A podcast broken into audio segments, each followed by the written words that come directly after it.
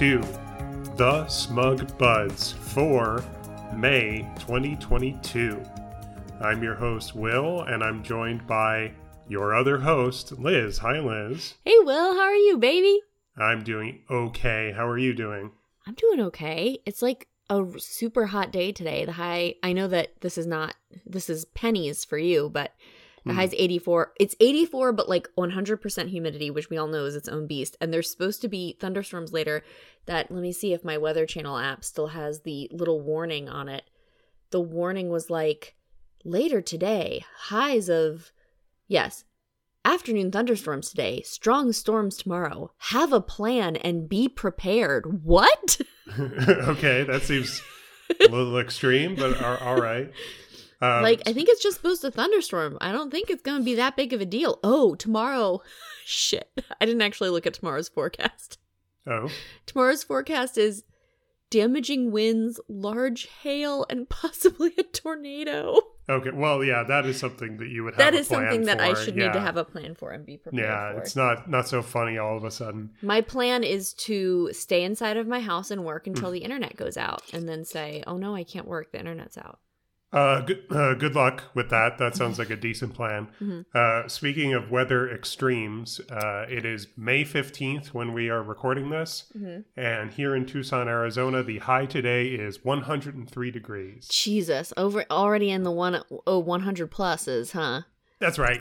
uh, it is uh, it is summertime now, despite uh, technically summertime being over a month away. Oh, I have some old business. Um, Oh, business. it's related to that summertime sadness you're talking about right now. Lana Del Rey. Yes, which is a uh, I have a new misheard lyric I learned on Friday. Oh, let's hear it. Okay, so are you familiar with the song "Summertime Sadness"? I'm a fan. Okay. So here's the here's the lyrics. Oh my god, I feel it in the air tel- telephone wires above are sizzling like a I, I don't recall. Well, I thought it was snail. okay. I was thinking about when it's hot. Or maybe when you pour a little salt on a snail. And yeah, like a mixture between like it being a hot day and it being morning and you putting some salt on a snail because you don't want it to eat your tomatoes and then it's going to dry out in the sun. It's going to sizzle. Can you guess what the word is? I'll give you Uh, a clue. I gave you the rhyme, and the rhyme word is air. Sizzling like a flare. Oh my god, who are you, Aud- Auden Egerton? No. That's what Auden said too. It's snare. Why? Okay. oh my god, I can't believe. Do you know what a snare is? Like a trap? No. I mean, yes, that is a snare, but that's not what she's referring to. No. A snare drum? Oh, okay. Do you know what Yes. makes a snare drum a snare drum? Uh, it sizzles, apparently. Well, oh my gosh. Apparently, my few years of percussion between the ages of 10 and 12 are really paying dividends here. Uh, so, a snare drum. this is what the show's about.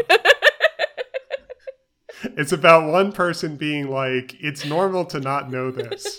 And the other one being so smug, it's like, you're an idiot. Okay, so a snare drum. a snare. Okay, so you have a normal drum. What a sound does a normal drum make? bum, bum, bum. makes a bump, bump, bump, bump, bump, right? A snare drum has a series of wires that are in very small coils hmm that are underneath the drum, and you can initiate or uninitiate this, engage or unengage this snare. Sure. That's the snare. So when you hit that, you get the bump, bump, bump, but then you get a tss, tss, tss, tss, Mm-hmm. too. And so sizzling like a snare is, I think, actually quite a beautiful metaphor. Uh, Yeah. Way more beautiful than what I thought it was originally. hmm Um, it's one of those things where it's like, is it absolutely literal that you would use that? No, but I think it's just sort of like the one degree of separation from reality enough that makes it like a beautiful line of writing. Yeah, that's pretty good. But I also had to have this exact same conversation with Auden, Sure. where they were like, "What?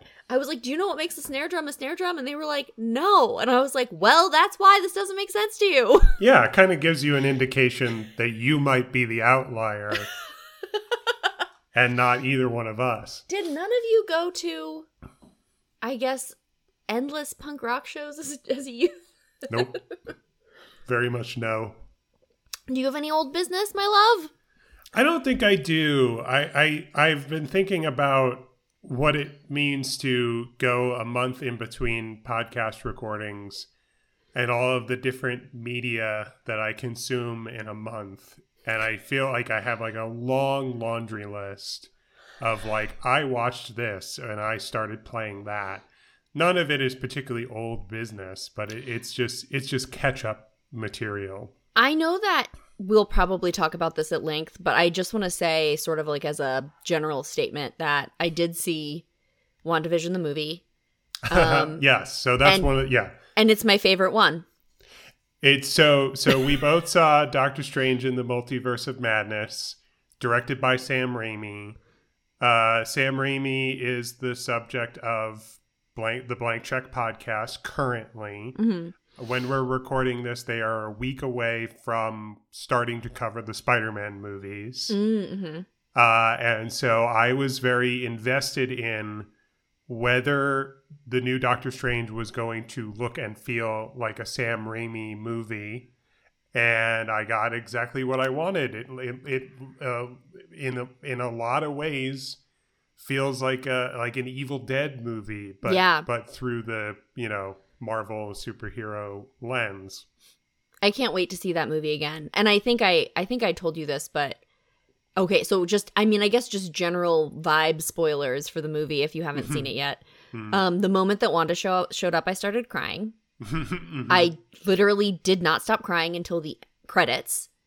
Yeah. Um, and part of that was Elizabeth Olsen's acting, Mhm. and specifically something that broke me about it was how willing she maybe not Elizabeth Olsen, but how willing the character was to just cry as she's being like a quote unquote hysterical woman who's like being unfair or whatever. Mhm. And the first time it really happens is when she's floating above the place that I can't remember the name of. yeah, And she is talking Comer- to. Kamar-Taj. Thank you. Yeah. And she's basically saying like this is me being reasonable just let me do what i need to do Mm-hmm. and she's she's fucking weeping Yeah. and i don't i can't think of another time that i've seen that i guess Mhm. um and it really affected me so that's Yeah. those that's like my big sort of takeaway right now It's pretty cool. Yeah. Uh, I enjoyed it thoroughly. Um, this might be your year uh, for uh, enjoying the MCU. well and i you know I what's mean, coming to theaters next. it's thor with natalie portman yeah, exactly. It's it's Natalie Portman as Thor.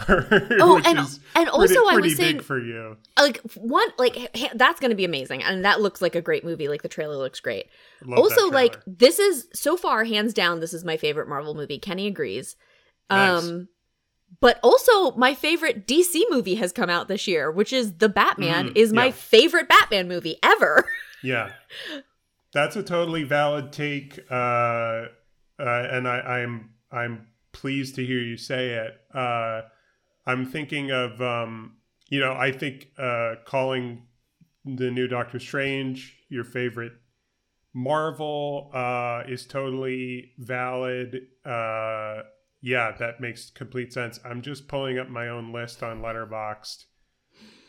And I, the other thing too is like i don't even necessarily these are these are two movies where it's like i don't even necessarily expect anybody else to agree with me because i have such specific reasons that they're my favorite This this obviously this might move around. I I need more time to think about the movie and dig- but it's been a couple of weeks and right now I have Doctor Strange in the Multiverse of Madness at number 7 yeah Uh, that's good out of 28. So that's Yeah. pretty that's pretty good.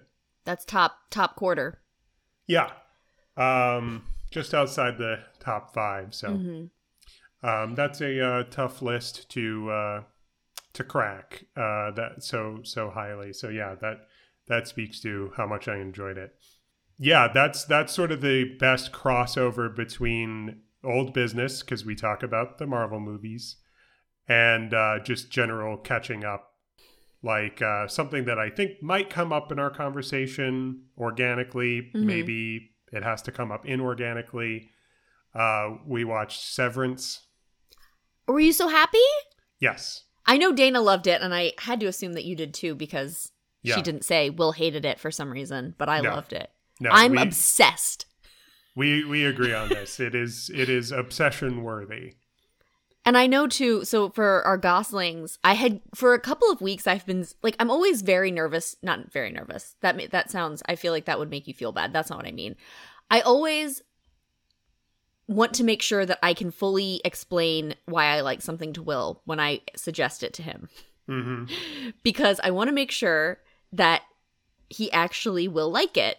hmm And um with this, I just kept being like, no, I think I will like I think you need to watch this. Like I've never felt more certain Yeah. about a television show that you will like.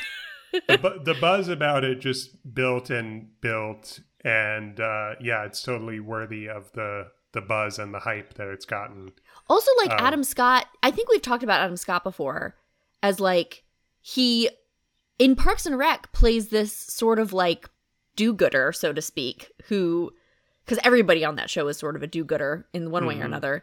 yeah And then everything else that you ever see him in, he's kind of like a piece of shit. And I hate that for him. Like, Yeah. I know that that's his shtick, but I don't like it. And so I feel like we got to have like a third Adam Scott in this. hmm yeah he get he, I, he gets to do and a a lot fourth.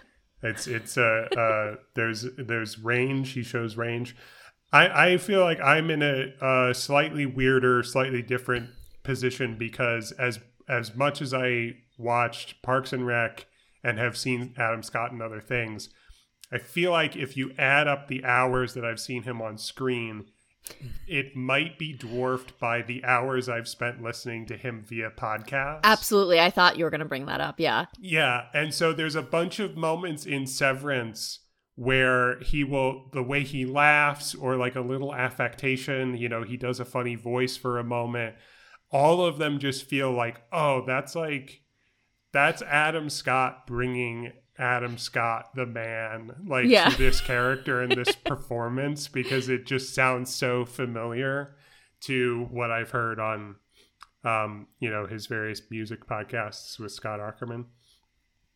Uh, and so that that was just just like a little little Easter egg for my for my biases. Yeah. That's like you, you. Did I tell you that I figured out who Ben Schwartz's secret girlfriend is? Oh no, I saw your I, I you you sort of vaguely tweeted about that, and I I will not did, be revealing this publicly. I will tell you off air because I respect Ben Schwartz. I did not know you were talking about uh, Ben Schwartz. But yes, it was a similar situation where I just consumed so much media hmm that I suddenly had information that I probably shouldn't have. Fascinating. It Okay. literally lay revealed itself to me. Like I did essentially no work to find this information. right. Um side note, something that uh I have suggested to you in the past because I know that this one particular thing is good is the San Junipero episode of Black Mirror. Okay, so let's get into it. Um, I am going to uh, reveal uh, what you already know the topic of uh, this month's episode. And I am going to say it to you now. And as I set myself up for saying it, uh, the screen, the aspect ratio is going to squeeze in on my Zoom window. And I am going to bide time for an agonizing like 20 to 30 seconds while I pu- hmm someone I want to say what this topic is about but it's as if someone else needs to tell me I've clicked. I've clicked. but what it, but on what Tell us. but but but on the podcast you always say it Oh, right. So, do you want me to say it? please We're going to talk about Bandersnatch, which I feel completely neutral about, by the way. I just had the idea to talk about Bandersnatch for this episode So, this has I- been your back pocket topic for a while. and I just remembered why hmm like right before we started recording I remembered why I did uh, Bandersnatch in the first place. Yeah. Uh, and and it was because of this uh, podcast. So so prior to today, I was going to tell you for context. Oh, okay. Um, we've been in the pandemic mode for over two years. hmm I we're at this moment where I have some perspective, like a lot of people do, I think, on what was uh, strange, what seems even stranger now about the early days of um, being cooped up from COVID. Uh, and uh, I was going to say the first like few months are particularly strange in my memory, not just because it was new, but because during that time we were shopping for a new house. Right. And- and That's we- right. And despite the, the pandemic, we were successful. And so that summer we moved. Well, you you guys actually came in at the best time because yeah. You basically for those of you who are listening to this in 20 years and don't remember, um when the pandemic started, interest rates just fucking plummeted. Yep. And so if you had the money, like if you had perhaps been planning to buy a house, it was Mhm. actually the best fucking time to buy a house. Yep. Um, and that lasted pretty much through the summer, I want to say. And by the end of the summer, the housing market had gone bonkers, where Yeah. basically everybody was trying to buy a house. People were selling their houses. Part of this was because the interest rates had gone down, but also part of it was just the general mood of like, oh shit, I don't want to, if I'm going to have to be stuck inside all ti day, I might as well love the place I live. Yeah. So um, we took advantage of that at, at the right time. And uh, so my point in bringing this up is that I think that most of us have a brain fog associated with memories of that time hmm when uh, you know time moved differently and many of us were doing things that we wouldn't normally do. And looking back you might ask the question like why why did i spend time doing that? Yeah. and and and add add to that the fact that those first like 4 months of quote unquote lockdown if i can call it that Yeah. were also the last months that we spent in our previous home, the rental that we lived in for five years, and then we moved. And so it it feels like a very foggy, mysterious time. And so that was the context for, huh, it was during that time that I watched that I decided to watch Bandersnatch. Something that's not normal for me because I don't watch Black Mirror. And and I'll say more about that in a moment here's here's the revelation. I looked back at our own podcast archives and I realized, oh, April 2020 is when I did an episode of this podcast about Telltale Games. yes, that's right. That's the reason I watched Bandersnatch. It was it was context for the Telltale Games episode. I what? was because because Telltale Bandersnatch is like an extension of the Telltale Games oh. version of a video game, right? Yes. Where it's yes. mostly narrative and you make choices for the main character, right. and that's supposed to guide the story in this revolutionary way. yeah. Um, you can't believe, you know, how many branching paths there are or whatever. And so I was like, oh, okay, if I'm going to talk about Telltale Games for an episode, I like to know is there something to this Bandersnatch thing? And what I encountered was something that I was so smug about that I was like, oh, I might, I have, I have to do a whole episode about this. Hmm um because uh i think it's so fascinating. I think we have to get to the bottom of how bad is it? Yeah. or um how how good are parts of it? Yeah. um okay so now let's back up and for a different way to approach the context let's talk about black mirror Can we really quick? Can we explain what Bandersnatch is? I do realize we have not actually set a baseline for that, in case somebody a- doesn't know what the fuck we're talking about. so so black mirror is a show on netflix but it's british for some reason So And it, it- it it originally was only British, yeah and then Netflix bought it.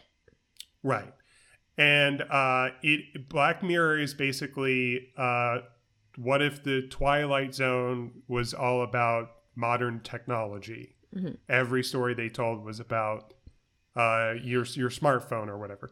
Obviously, before that, Black Mirror, the title, referred to, and you know this as well as I do, a great song by Arcade Fire. Yes, that's the And- only thing it referred to. Un, deux, trois, deux, miroir noir, Yeah. Black Mirror, and then it was co-opted by the Brits Yes. who made this show, and now it's a Netflix show.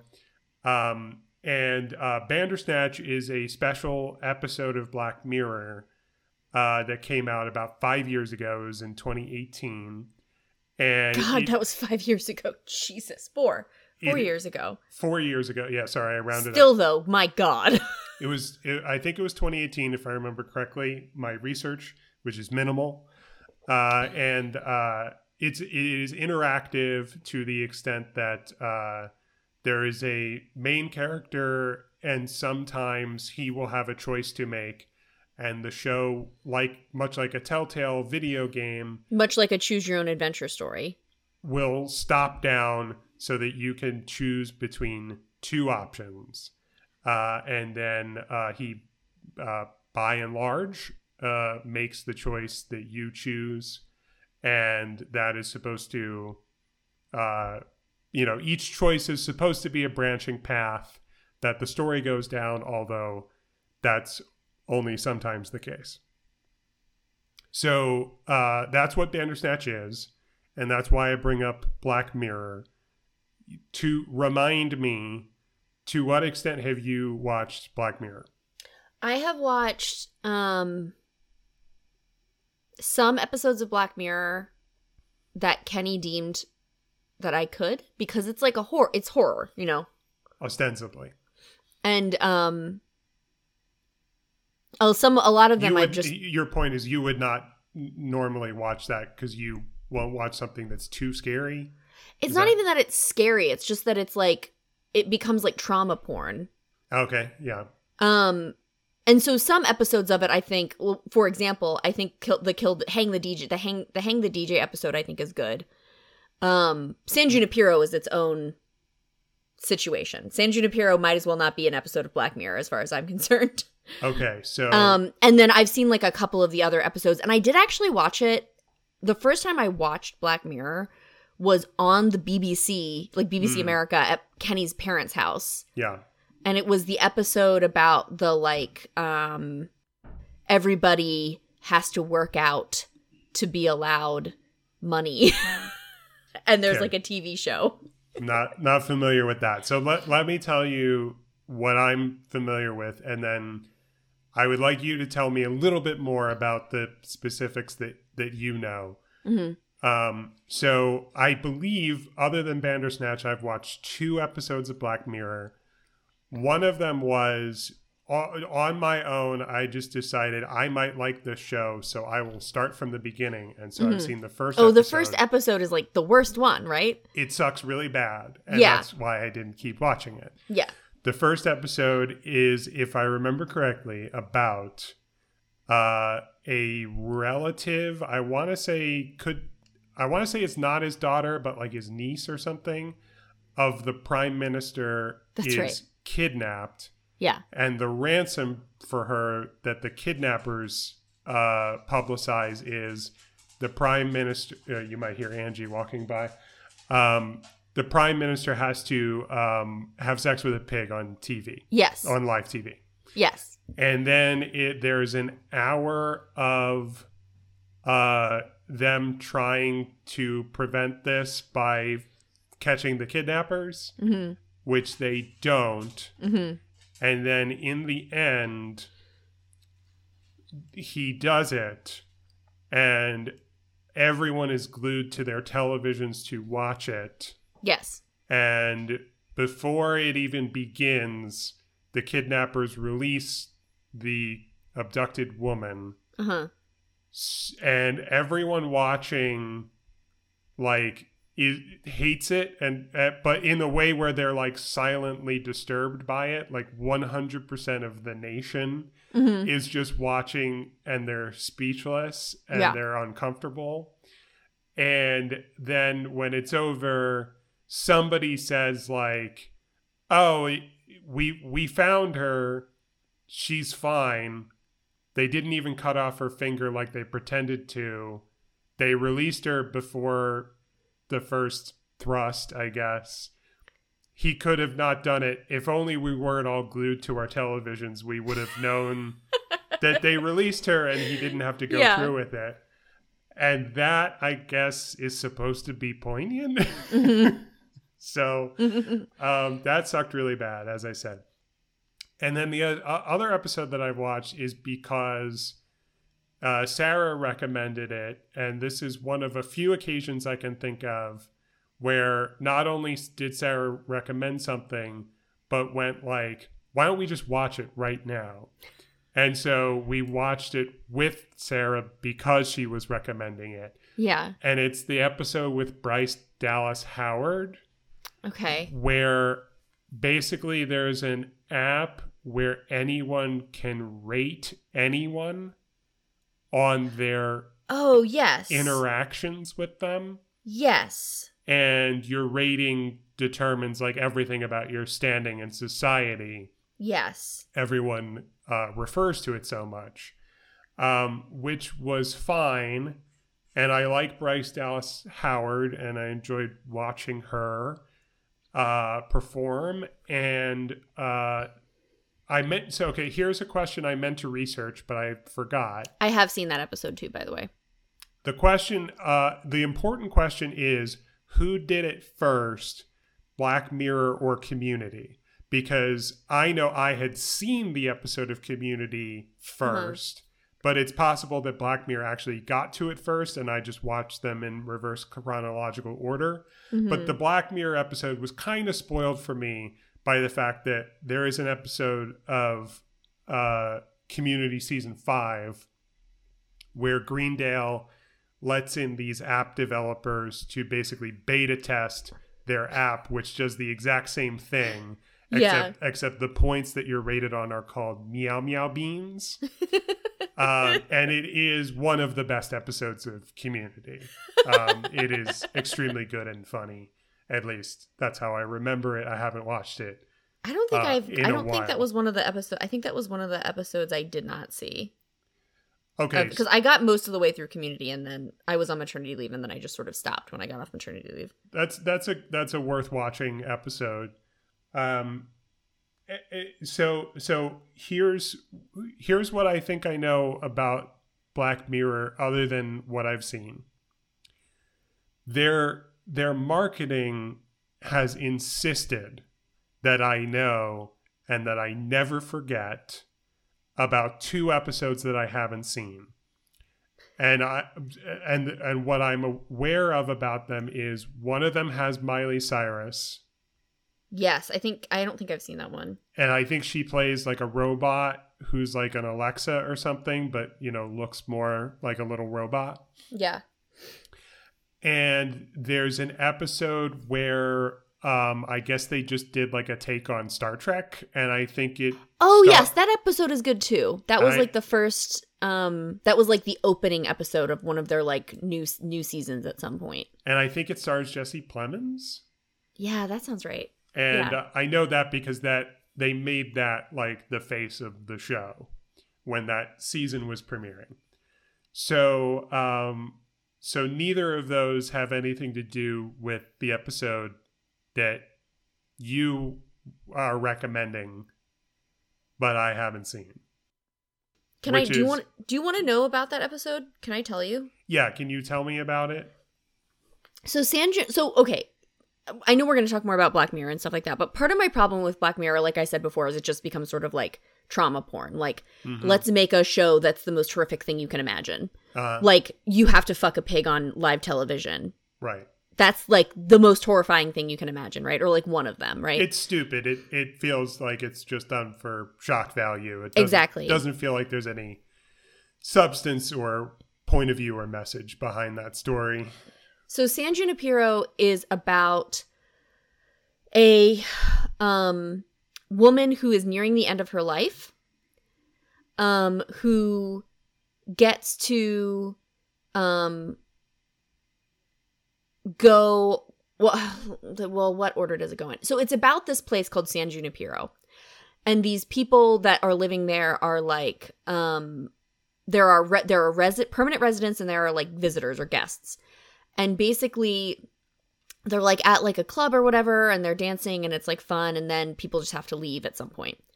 and you re- you learn throughout the episode that this is a place where it's essentially a virtual reality where there are the souls of dead people have been downloaded and the people that are visiting are people that are near to the end of their life and if you are near to the end of your life you can only visit basically um, once a week like on a friday um, because they don't want people to only live there if they can live their regular lives. So it's very it's controlled. And um, it's a queer love story. I mean that's part of the reason why it was so popular is because it's this like queer love story where um you know, th- I think it came out, I want to say in like 2014 or something like that. So even if, you know, every year you go back at this point, the level of queer representation and like queer love stories like gets smaller and smaller and smaller, especially ones where people don't die. Mhm. And I mean, there is some death involved in this, but it's not like the, it's like through death that they can come together, so to speak. Mhm. Um, anyway, it's it's really beautiful. It's really fun. It's not this sort of horrifying thing. Um, you, I, I, I, I really do think you should watch it. Mhm. But you'll see queer people who now will have pins that say like San Junipero permanent resident, essentially saying like I'm gay. Mhm. yeah, but yeah, so like when you the other day were like when we were talking about um downloading your brain, yeah. that's what San Junipero is. hmm Yeah. Um, and it's like whether or not you even agree with that t- with that technology being a good idea or a bad idea. I think it's like I think it's a really well done episode. hmm Yeah, maybe I'll check it out, but also once bitten, twice shy, you know. Uh, Well, nobody fucks a pig in this episode. I can tell you that right now. yeah, that was my assumption going into the first episode. I this this this is what I will say about San Junipero. If you Mhm. watch San Junipero, just pretend it's not a Black Mirror episode. right. hmm Because I think if I'm remembering correctly, it's also written and directed by people that don't normally write and direct on Black Mirror. hmm So just imagine it's its own thing that somehow got stuck under this banner. Uh huh. Yeah. Yeah. Um, I may check it out, and and you vouching for it uh, means something. Uh, so I I I believe I believe you, and I put some some faith in that. Um, you've uh, you you've you've earned it. You you uh, watched Severance before I, before I did, and and you. Uh, yeah, I, I can verify that you were correct. But yes, Uh, I I just want to say I agree with you that yeah, I also would not have watched that episode after seeing what I had seen of Black Mirror if Kenny hadn't said, "No, I think you're going to like this one hmm and it won't make you feel bad." Mhm. Good to know. All right, so moving on to Bandersnatch specifically. Um, you've watched this. Mhm. You said earlier you are neutral about it. Yeah, I guess it just felt like a thing to do. Mm-hmm. Like I I guess so like, you know, if we're going I don't mean to take too much of your episode here, but Please.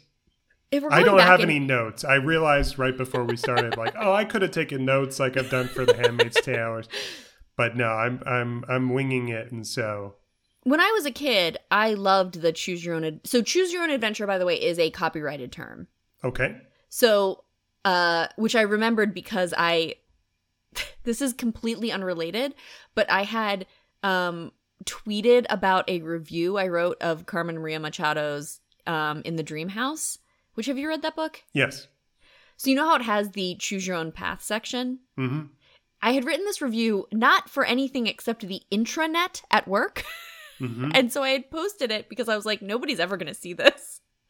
And I had called it Choose Your Own Path in that. And I was like, why did I do that? And then I was like, oh, right, because Choose Your Own Adventure is this like, it's this term, it's a brand, it's a branded term, it's copyrighted. I'm pretty So- sure they use it in Bandersnatch. They might be referring to an actual Choose Your Own Adventure book. Or What- they just said fuck you to the Choose Your Own Adventure. here's the context in which I think they use it. Um, it's it's going to be really hard to explain some of this stuff without really getting into the weeds of the story, which is fine. We just have to do that. But yeah, that's fine. Um, the main character Stefan, as Stefan. well, the, the Stefan is, Yeah, the, is the way that the British people say it in the show. Um, he's making a video game, which is uh, like a Telltale game, choose your own adventure, but it's the 80s. But he's not making up an original story. He's adapting a book called Bandersnatch. Yes. And he, ref- I believe, he refers to it as a choose your own adventure book. I have an answer for you. The book, by the way, and this is one of the things I knew I wanted to say about it. Yeah. The book is the size of Infinite Jest. Yes, it is. It's So- the size of Dune. Yeah, That's it- what I the- think of. The cover looks, yeah, m- does make it look like a Dune type book. It, I'm, I've never, I'm not ruling out the possibility. Hmm lots of different weird things exist. Lots of things have been done. I've never heard of a choose your own adventure book the size of Infinite Jest. No, they're all for children, Right. or I, at least the ones that we've encountered have been for children. it's it just it it seems it it's one of those like oh yeah you can make up whatever stuff you want but there's like a suspension of disbelief angle where like when he says like this book i'm holding bandersnatch is a choose your own adventure book and it looks like dune or infinite jest. Yeah. i'm like huh this doesn't they're not taught they what he doesn't say is this is a totally unique choose your own adventure book. Somebody took choose your own adventure and made it 8000 pages long. No he's just like i'm adapting this choose your own adventure book. Thunk, it's the bible. Yeah, so big. it doesn't uh i it yeah anyway So we are both correct. mm-hmm. On January 11th, 2019, ChooseCo, who ah, owns the trademark now, ChooseCo initiated a trademark infringement legal challenge against, Net- against Netflix for the film Black Mirror Bandersnatch. So we were both right. I'm he does so- say it, and I'm correct that it's trademarked. I'm so happy you found that. And I'm mad at myself for not doing more research because that's exactly the sort of thing that I want to know and talk about. Uh, But so the thing, yeah. So the thing I was saying is like I loved those books as a kid because there's Mhm. like it's like a weird. It's an anything as a kid specifically to me that challenged the codex, like the codex form. I thought was like interesting. That's what, also why I love the monster at the end of this book, right. um, which is the Grover children's book. Yeah. Um, so yeah, so like that makes sense that that's fun and then you know you you'll talk more about telltale so i guess it just makes sense to me that somebody would have made this at some point Mm-hmm. so I guess I see it more of like I feel I feel I feel neutrally about it because I just see it as like I did it. Mm-hmm. It's like oh, what what ha- what else have I compared this to? But it's like eating at Olive Garden. okay. I ate. yeah. Mhm. Yes. Fuel. Fuel for the tank. Yeah. Uh, so, okay, let's get into what I think is remarkable about this, and and first, I want to, I want to get granular because the the, the Love real, to get granular. the real like what makes this a smug buds like angle on this topic is that what I think is important is the little things that are so little that they seem like they shouldn't be important, but I think they break the whole thing that could have otherwise worked and been Yeah. good. So so I guess a question I have for you is you don't think that the format is the issue. I think mm, I mean Like would you like would you like to see a successful choose your own adventure movie or do you think that that's impossible? No, I don't think that that's impossible, and I think that that is a worthwhile endeavor in theory.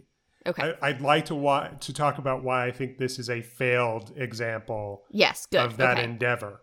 So, okay, to to illustrate one of my uh, big problems with this that Mhm. that made it a, a topic for this show, I need to take you through beat by beat. Yes. like the first like i don't know almost half an hour. Yeah.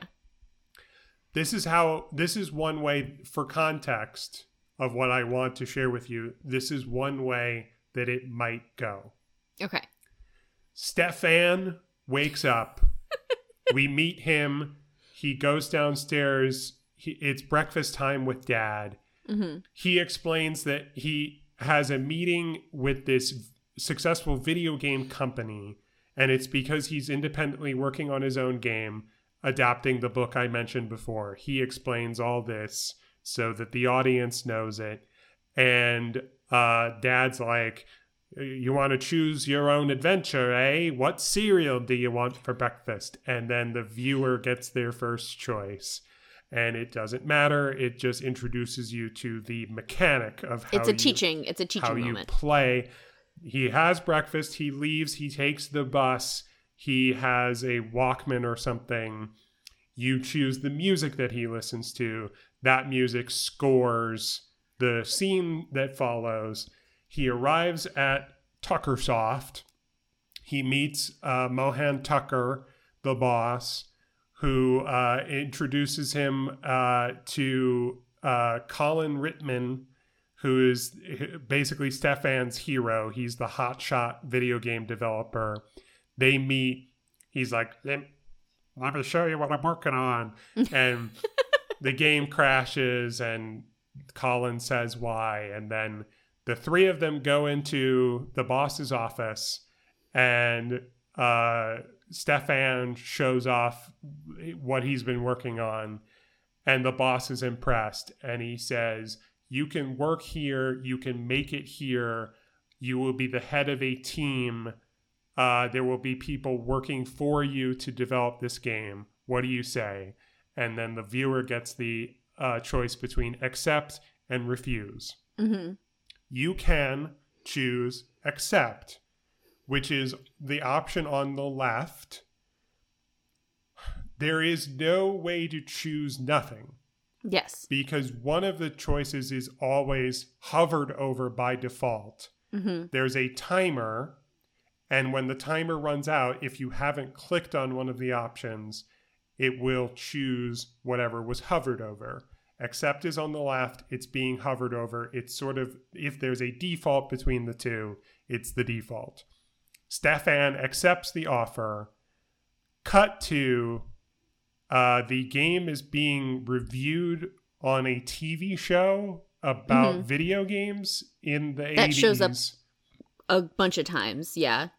This is a recurring thing. It's one way that the that Bandersnatch signals to you you've reached an ending or a dead end. hmm The video game reviewer says uh, the game feels like it was designed by committee. It's not very good. And Stefan is watching and he insists, I'm going to try again. And then it starts over, but it speeds through the introductory material. You don't choose the serial again, you don't choose the music again. It speeds through all that, but it doesn't speed all the way to the choice of accept or refuse it somewhat seemingly arbitrarily goes back to normal pace when he arrives and he's meeting people hmm at Tuckersoft. And when the boss introduces him to Colin, Colin says, uh, Haven't we met before? And Stefan's like, I don't think so. Let, let me show you what I'm working on. He plays the game, the game crashes, and this time Stefan can say exactly why it crashed. He's just repeating what Colin said in the earlier version of this scene. hmm So we're confronted with okay, this guy Colin seems special because he has a sense that they've met before, but Stefan doesn't.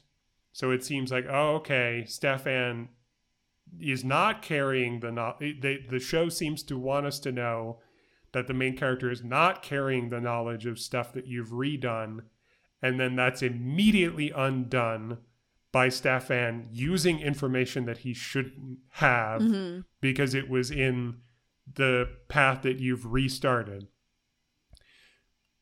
Okay, that's one way it could go. Also, as a side note, I think it's worth mentioning that almost every single person, I think, when they're doing this for the first time, chooses accept there because you think that you have to accept. Of course, you're going to accept. You know what I mean? Like, of course. The and key- so I feel like it's also functioning as you don't have clearly there's somebody out there who's going to be like, I'm going to refuse. But like, I feel like it's also functioning as a teaching moment for exactly the reason that you just. It is supposed to teach you about reaching a dead end, and it Mhm. and then afterwards teach you about oh, there's going to be some kind of blending of timelines. People should know stuff that they shouldn't know. But you set me up perfectly because the key word in what you said is almost. Yeah. And you imagined the little stinker who would refuse the offer on their first playthrough. That's me the point the point I want to make is that I refused immediately because not just because I'm a little stinker, but Yeah. because that is the interesting thing to do. that is the thing that would make the story interesting. And they have written it like they expect you not to go with that. Yeah. More importantly, here's what I've really been driving at. Yeah. Eventually, whether you do this all in one sitting or like I did initially, you do it in a couple of different sittings, there will be moments where you get a recap of the story so far, Mm-hmm. where it starts at the beginning, but the aspect ratio is different to signal that we're just doing a previously on and everything goes super fast and you don't have those choice moments until it widens out and you're like, oh, okay, now I'm in the present moment again and I will have a moment of control coming up soon. Here's what happened to me. My experience with this Mhm. is I never accepted, I refused. Yes. Eventually, I came to a recap, and part of the recap was Colin saying, Haven't we met before? Something that I never saw because I never repeated that interaction. yes. But the assumption is built in mm-hmm. that you're going to choose one and not the other, that you're going to choose the less interesting, more boring one. Yeah. And so you're going to get that rep- scene where something's repeated, but it's different. So I knew something was wrong and something was broken when there was a recap with a scene that I never saw. And I immediately clocked, oh, I understand why they have the assumption that I would have seen this and why this is important for the story. And so it's in a recap. The immediate that the, it's broken. It, Yeah. it, it it's not functional as it should be. It's not as cleaned up. It's not as tight uh, as a as a finished product should be. Yes. Okay, so that's one small thing. Here's another small thing. It it should be small in theory, Mm-hmm. but this is this is what makes the whole thing a failure in my opinion. Okay. Okay. I've already said why it's broken, but why Yes. where it really fails Uh-huh. Is uh, what I referenced uh, uh, before when I was setting up the topic, which is the the moments when you have a choice. Mm-hmm. What's re- what's really awful is, uh, in my opinion, the way I the way I uh, experienced it was I I basically quickly come to dread those moments Yeah. Because it takes so long. Yeah. because there's a timer and when you choose something before the timer runs out that doesn't trigger the next scene Yeah. the timer keeps going and you have to wait for the timer to run out and it's not like oh they um they pause it it's not like oh it goes to a freeze frame while the timer is running out there are shots and sometimes there's dialogue Yes. and it's just wheel spinning. yeah. And then even when the timer runs out, there's consistently always this thing where like the score drops out Yeah. and then the next and then it just like quietly like there's the momentum is just plummets. I feel like with those things, if I was the person designing it and I wanted it to be as like nice as possible. Mm-hmm. I feel like I would be like, wow, wouldn't it be great if this was seamless? Would be my first thought. Mm-hmm. And my second thought would be we need to create some tension. Yep. And my third thought would be we need to make sure that this is accessible Mm-hmm. because people are going to be doing this on their TV, Mm-hmm. they're going to be doing it on their computer, maybe on a tablet. Yep. Which is how I first did it. And and we first did it on our TV. I did it on my computer today. I didn't get very far, but I just was sort of remembering how it went. Yeah. Which is to say, I can see why that is what they chose. Um, especially when you're looking at terms of like accessibility, because if there was somebody that had like, you know, any sort of like limited mobility or something like that, I feel like there's enough time there. Uh, that said, yeah, I think it doesn't actually work well. Like I, I like I understand. I guess what I'm saying is like I fully understand uh, what's under the iceberg, but I just feel like it's not actually like just just have it. Especially since it's like the 80s and there's all these like other medias that we're talking about. Like there's a cassette player, there's a record. Like just have a record scratch and like pause it Mm. until you pick. Yes, record scratch is great. ex- So you use the word seamless, which I think is a great word for the opposite of what this is. It's it's just like shoving seams in your face, and you're like, I don't No, want to look I at mean- that. I mean, like the the video itself, like the, Yeah. the video itself doesn't stop. That's Exactly, exactly. Yeah, The, I think in I don't I, I I I don't know for sure unless I could design it myself and test it and experience Mm-hmm. it. But in theory, I think the best version of this is like a record record scratch. It actually freeze frames. yeah, and you get like weird lines like on a VHS. Th- that's a great idea. Aesthetically, that is perfect. Yes, they didn't do that for some No. reason. Bad choice. um it it literally pauses there is no timer Mhm. it's except you have all the time if you if if you're you know if it's hard for you to physically make the choice you have all the time you need Mm-hmm. maybe what to go with your uh aesthetic for what this would look like i was going to say maybe there's some like ominous like sound like in it to, but maybe it's like tape hiss like maybe there's Yeah. like a tape hiss sound so that there's no score that needs to fade or be interrupted there's but there is something to hear and it's ominous and then when it starts up again it's like you know action starts immediately Yes. whereas in the way it actually is is there's just this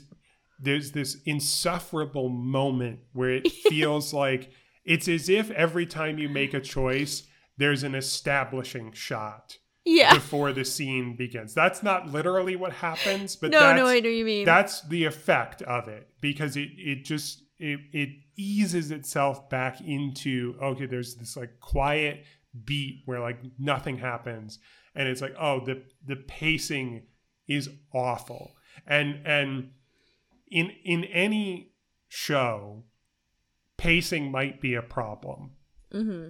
but in addition to just like oh pacing that could be better Yeah. th- there's there's something else going on which is you can apply the you know the what you apply to video game mechanics. Mm-hmm. you can apply to the mechanics of how this interactivity works.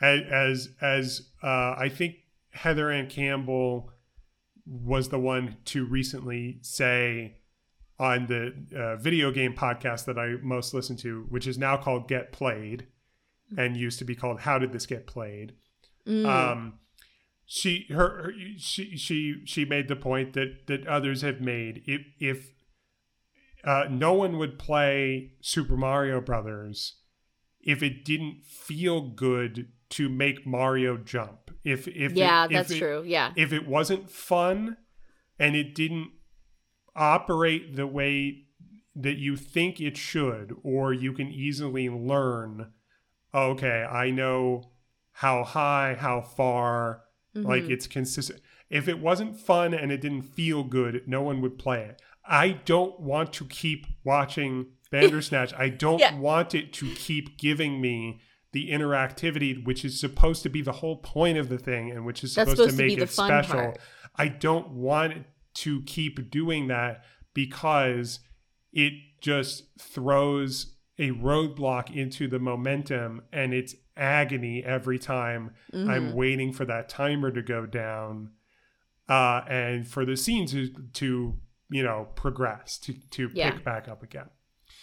Okay, so so that's why the thing is broken and failed mechanically. Yeah. And I agree with you. Just if I wasn't being totally clear, I agree with you. Thank you very much. Now let's talk about the story. Yes. So, um, b- before Dana ever saw this, I posed a question to Dana, and I did not get the response that I was looking for. and I can't pose this question to you because you've watched it and you know what it's about. hmm But the the question that I want to pose is, and and you know, I'm speaking out of hindsight bias. Yeah. If I could pose this question to my past self, who was not familiar with Bandersnatch, I don't know if I would get the answer I was looking for. hmm But the question I have is, okay, say you are tasked with writing the story of Mhm. the TV show that you can inter- that the audience can interact with, making choices for the main character. What is the laziest premise that you could come up with? Oh, yes. Somebody.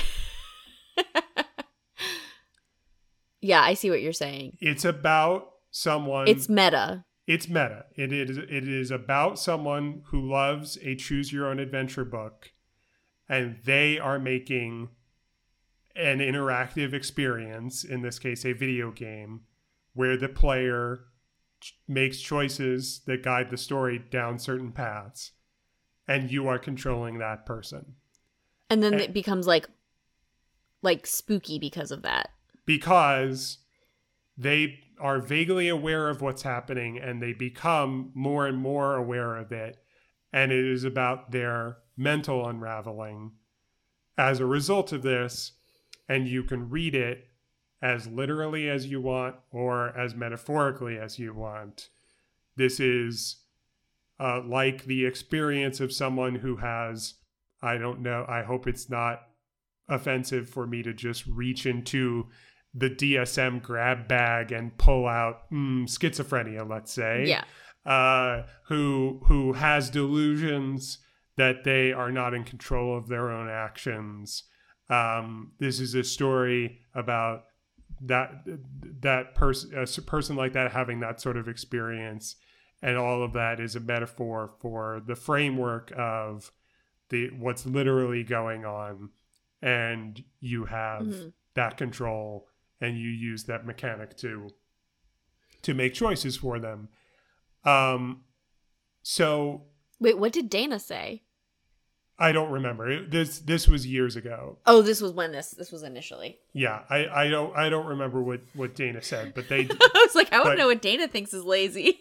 Dana did not immediately think of oh going meta with it and writing a story about writing this type of story. yeah. Um, but I so I'm you can tell I'm I'm uh, being smug about this means being pretty closed minded about it, but I want to say that I'm slightly open minded to other possibilities when I pose the question: Is this, you know, uh, I, I'm I'm you know obviously there's a whole history of choose your own adventure books games such as the Telltale games where you do this sort of thing, but Yeah. let's let's accept or assume that Bandersnatch on Netflix is this revolutionary first step into taking that to television Yeah. and the TV show where you can interact with it on this level. Let's assume that that this is the first of its kind. Okay. I honestly, I'm not sure. I don't think I've come to a conclusion regarding the question that I'm posing. Is it a good, clever idea or a bad, lazy idea. hmm That the first story you are going to tell in this medium is taking it straight to like basically the most meta place possible. Yeah, I just feel like I understand why they did it because if you're again, it's like I feel I feel similarly to this as I feel about the mechanics, right? Where it's like I can fully imagine the reasoning here, where it's like our show's about technology, our show's about technology gone wrong, our show is spooky, or or you know about like what happens when we push push ourselves to the edge of what is like moral, quote unquote, with with technology. And so, like, if we're looking at this medium, which is this is like maybe not the first time, but it's one of the first times that a movie has been made like this. And then definitely the first time that it's going to be because didn't we discuss that there's one of these choose your own adventure things for like a Shrek spin-off? Like a Puss in Boots? Yeah, something like that. Yeah. that's also on Netflix. But Mhm. you know, if this is the one that's going to be like for adults or whatever, and then when you actually look at it, it's like, okay, so we're let's take the medium and examine the medium, and then to do that, we're going to look at other mediums within the medium. Right. So like, I can see why they're where they're like, you know, now we're just critiquing the way in which people or maybe not critiquing, but like exploring the way in which people interact with different forms of media. Even if you think about like this is one of I think this the funniest parts of of Bandersnatch is when uh guy from Narnia is like the video game developer is like what do you listen to when you get in the mood or whatever? Mm-hmm. He's like get a pen. He says Yep. it's so serious. Yeah. get a pen So- as if like these albums will like make him a good video game developer it's so silly Mm-hmm. but even that is like okay like the way that you interact with music when you are creating is like Mm-hmm. brought up but then yeah it's just like i don't know i feel like it's not earned yet Yes. Okay. So we need to uh, in in a uh, uh, later we need to talk more about that that guy and, and mo- moments like that one that you called out. Uh, you called him the guy from Narnia. I would call him the guy from uh, Midsummer. he's in midsummer Yeah. We we we need to talk more about him. That that's one of the big questions that I have for for Bandersnatch. yeah is about him. But um, let's let me. I want to focus in on you. Use the word medium. Yes I think the the the point. Another way of approaching the point that I have in mind is with this interactive episode of Black Mirror. I think Netflix wants me to think this may be the launch of a new medium. yes And the problem I have is that, like, the first story that I'm being told in a new medium is like a metatextual examination of the medium and what it means Yeah. and how it works. And it's like, what could you like? Could you slow down and just tell me at least one normal story? yeah using these mechanics and then I'd like to like have some familiarity with like the tro- I I know the tropes of the genre in terms of choose your own adventure books and Yeah. video games with like divergent story that are sp- stories that are supposed to be controlled by the player. But like taking this into television let's um, let's let's agree if we can that this is like the birth of a new medium. Yeah. It's too soon to be like putting the tropes under a microscope when you're supposed to be like inventing the tropes of, of how this works and, and what it means. Yeah. I feel like it was like they drew too much from their existing canon of episodes Mm. and not enough from the fact that they're doing this novel thing and then that made it novel and not like interesting and Right. you know what I mean? Mm-hmm. Yeah. No, I think that's right. I want to talk more about the story, and I want to talk about two. I have two ways in mind of, of talking about it, and one is as sort of like big picture, what I think is not working about the themes, and the other is uh, more beat by beat like some of the things that happen. Yeah. So, um, do you want to hear about the themes first, or do you want to tell me like what your takeaway is of like what happens in this show? Have you Yeah, let's talk about the themes in terms of my takeaway of the themes because I have just come up with an idea. Okay. Not really an idea. Have you listened to some of the more recent Arcade Fire albums post Suburbs? Yeah, I I've listened to Reflector um e- enough and I've like just listened to their new album. Their new album is okay again. Oh, have you listened to everything now? Yes, and uh, that's right. I just remembered we, there was one in between, and we've talked about this already. I'm a defender of everything now.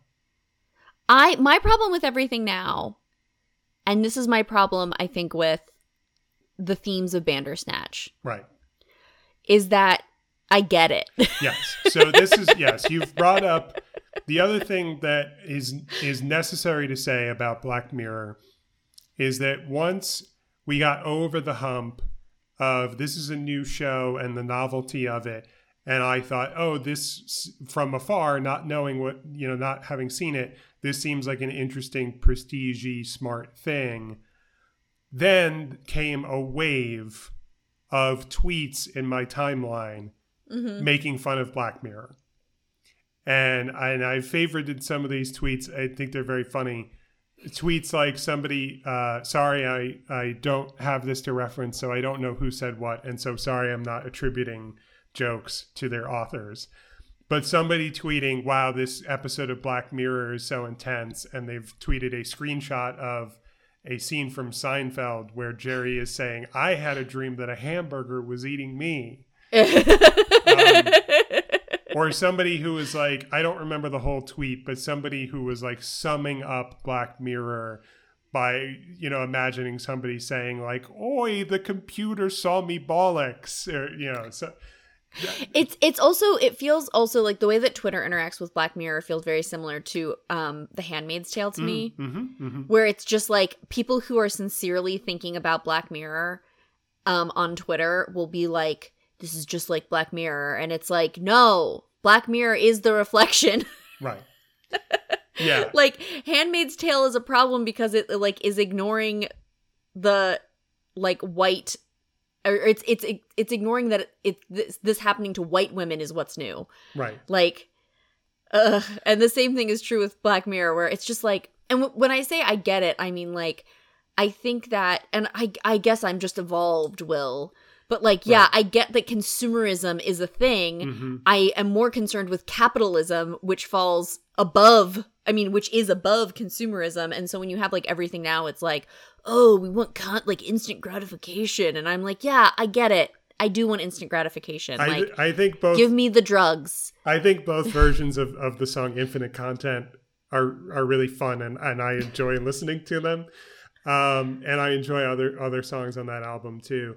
Um, I think that I will I I will say I think their new album I was like, "Oh, thank God." They did sing the word unsubscribe once and I physically cringed, but yeah, no, I think that there's something there that is um, maybe dis.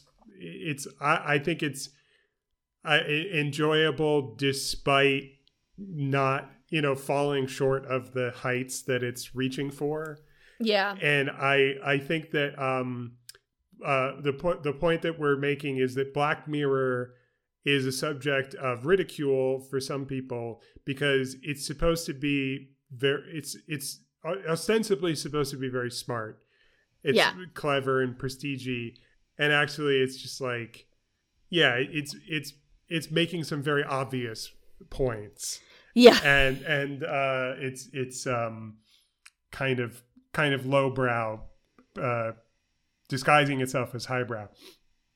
So Which I think to bring it back to something we were talking about earlier, I feel like Severance does the same thought process but successfully, which is like, okay, Mm, right. here's a This is why I thought concept. Severance might come up because it's Yes. sort of similar to like a Black Mirror story. like here's a concept. What what let's what's every avenue of what would happen if we applied that concept? Yeah, and it rules. Um, and it rules because it's so good. And I feel like maybe I don't know.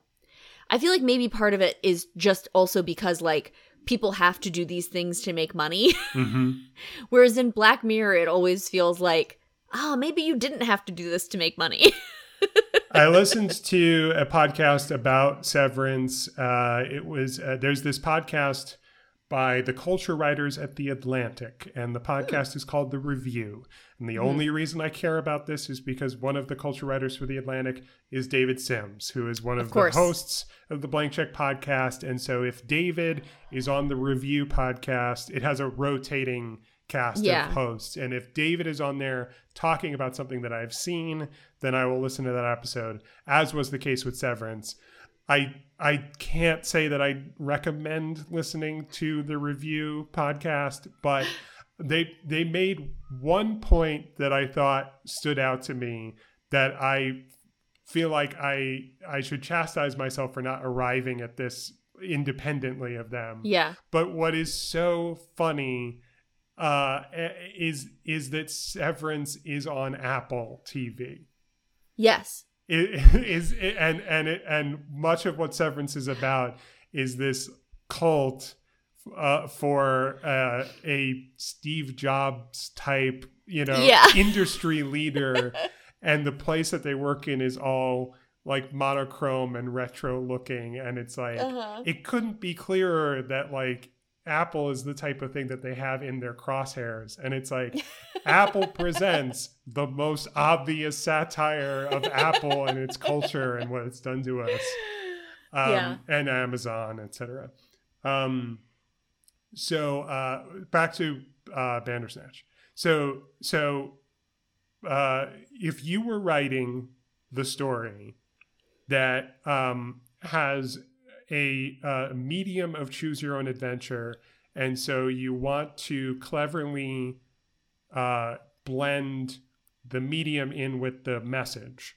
hmm There are two major themes that keep being brought up that I think are separate. Yes. And I think that both, each one is stealing attention away from the other. Mhm. And that's why I don't think that it works. And one is the more obvious one, which is it's about this character doesn't have free will because Mhm. you're making choices for him. And isn't that like how maybe none of us have free will? And that's, uh, you know, uh, that that comes straight from the medium of choo- Yeah. of choosing your own adventure. But the other thing that comes straight from the medium is when you reach a dead end or an ending you don't like, you start over and you go back and you make a different choice. And they reference like the past is immutable, like you can't go back and change things. Like that is a secondary, like separate theme in my Mhm. mind to the not having free will, choices are being made for you thing. And it wants to do both because a choose your own adventure story has both. But I think that they're competing ideas, and I don't think they uh, they work either one of them.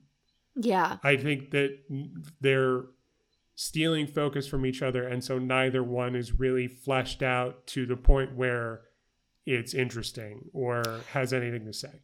Yeah, and I think too something that we haven't explicitly brought up here. I mean, you've brought it up, but we haven't used the word for it yet. Is the idea that us interacting with uh, with the show is breaking the fourth wall sometimes. Mhm. And I'm I was. Have you seen Fleabag? Yes. That's a great example of a time that the fourth wall was broken, and I immediately gasped. Like I was not expecting it. I should have. Like when I look back, I'm like, oh, this is an obvious thing to happen, and yet I did not expect it. So I just feel like here it's like exactly what you're saying, which is that you have these competing ideas, and so it's hard to And if I'm remembering correctly, sorry, I'm like going off slightly. I feel like there's this whole like there's like multiple paths, but one of them is more like a demony path. Like there's like a demon type black magic situation, and then one that's just more purely like almost like mental illness. Like it just feels like that too. I was like, it's too many, too many things. There's too many things. Let's get Pick it- a thing. let's in a moment let's get into some of the specific stuff that happens or can Mhm. happen in the story but first a quick word about fleabag uh i something that i wrote on letterboxd i wrote it in the context of the movie the father and then i also brought it up for the movie one night in miami one of the most ruinous things that you can tell me about a show or a movie is this was on stage first Mm. if you tell me that, I am automatically, by default, always going to think, I bet the stage version was better. And uh, that's why this doesn't work for me very well. Yeah. From the first moment that Fleabag starts and she's talking to the camera and she's like, you know, when you do this and that, and it's really specific and body, but I'm framing it like, you know, this happens to everyone. I'm like, okay, that might be funny if it was like stand up or something. You didn't like Fleabag? I'm not that big of a fan. I loved Fleabag. No, but you- I will say, I understand what you're saying. I remember watching it and thinking, I have seen this done before, and yet I have not seen it done. Like, and yet Phoebe Waller Bridger, Ph- Phoebe Waller Bridges, Phoebe Phoebe Bridges. um, is convincing me. That's what I thought. I thought this, it's, it's, she's the one pulling it off for me right now. Yeah, I don't I I I don't want to disparage it. I don't think that it's unsuccessful or bad. Um I think just for me personally um it was not all it's cracked up up to be and that that has more to s- that, that has more to say about me Mm-hmm. than about it. Um, and I, I, for too clever by half is the cliche phrase that I would apply to it, as I have applied to other things like uh, like Vice. I think I think I was trying to tell you why I didn't like Vice, and I said too clever by half, and you were like, "What do you mean?" And I tried to explain the phrase, and you were like, "No, no, like in that context, like why?" oh, the other thing I want to say about Fleabag, and then we can absolutely move on, is the one place that I had specifically seen this done before was House of Cards Oh, uh huh. with um Kevin Spacey, who sucks. and I feel like part of the reason that Fleabag does work is because of how short it is. The the show in general, It's two six episode seasons. right? So I feel like she did something where she was like, this is a very compact thing where I'm doing this very specific sort of novel storytelling tr- trick, Mhm. even, let's say. Yeah. And I think that if she had done a third season or done a longer se- longer seasons, I think that it wouldn't have worked. And I think that it, I feel like that's worth bringing up because I feel like very often things are just like, well, we'll just make as many seasons hmm to make money. Yeah. And so I appreciate that this is like a short, oh, more of like a short story than like a Yeah. novel. hmm Well, that's typical for the Brits. Um, but uh, obviously, Netflix swooped in before they could uh, do a, a British exit with uh, Black Mirror. Yes. Um, so, okay, let's talk about some of the stuff that happens, and then I want to circle back to the guy who plays Colin Ritman. yes. Uh, so which which parts are important to talk about? Um, you mentioned the demon.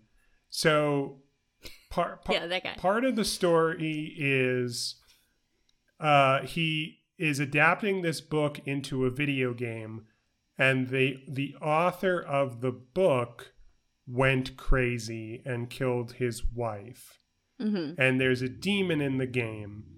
And so, one prominent version of the story is one where, oh, this is a. It, it reminds me of like a Stephen King kind of a premise. It's like there's there's a cursed idea, and and Mhm. anyone who tries to work with this idea is cursed to go insane and kill someone. Yeah. There's an so One might even argue that there's a similar thought in um, the most recent Marvel movie. yes, indeed. so uh, there's a one of my other problems with Bandersnatch yeah. is that you can you can get various endings. Some of it okay, small scale mechanically it just doesn't work as tightly as it should. Yes. There's agreed. there's just there is no consistency to making it clear when you've arrived at a quote unquote major ending or a quote unquote minor ending or a quote unquote dead end. Sometimes it starts itself over. Sometimes Stefan wakes up from a dream. Sometimes the video game is being reviewed on TV, and sometimes there's like a shot of a television and there's something repeating on it, and you have to go back to a previous choice. And sometimes there are two televisions, and you choose between them which choice you're going to return to and it's like it's just unnecessarily very me- very messy yes. um so okay why did i get into that because right there's a the, the my other problem is that in all the different ways to end it another thing that sometimes happens is that sometimes the credits roll Yes. and there's one version in particular where they make it painfully obvious that this seems above the others like the canonical ending Mm-hmm. because the credits start to roll in title cards interspersed with action. So the credits continue, the story continues while you start to see the credits. And it's like Yeah. this doesn't happen in any of the other uh, any of the other versions, so it just lends way more legitimacy to one of the endings over all the others. And is that like the good ending or whatever? Well, I I think that that's subjective. Yeah. But I think what's not subjective is that this seems like the one they want you to arrive at. Okay. Yeah. That's yeah. so okay. you can call it good for that reason. But Yeah. but like on a story level, it's not positive. It's not Yes. like, oh, the best outcome for the characters. It what it is is it's the history repeats itself ending. Mhm. So what happens is the the most obviously major turning point in the middle of the story is this moment where you it uh, here's another problem that I have with it. Sometimes it presents you with a binary choice and it's no choice at all. And sometimes that's for a good reason and they're making some sort of commentary. And other times it's like it's it's it's pointless. Mhm. So there's a pointless uh, non-choice where you are given throw tea over computer or destroy computer. Yes. And at this moment, he he refuses to to do what you tell him, and he starts talking to you. Yeah. He does everything but look at the camera because he's not that aware of what's happening. But he Mhm. shouts to the heavens, "Who are you? Who's doing this to me?" And you have a choice that can make him flip out. He goes crazy, not being in control. His dad confronts him, and then you have the choice to have him kill his dad. Mhm.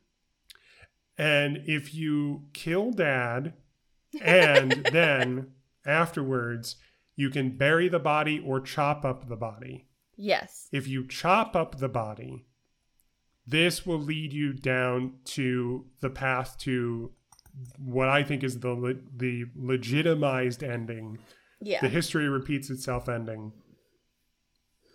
The other thing that keeps happening, and it happens way too much, and it makes you feel like I'm just like I'm in this hamster wheel and it's boring and it sucks, is that he keeps going to his therapist. You just you Yes. end up back at the therapist way too many times.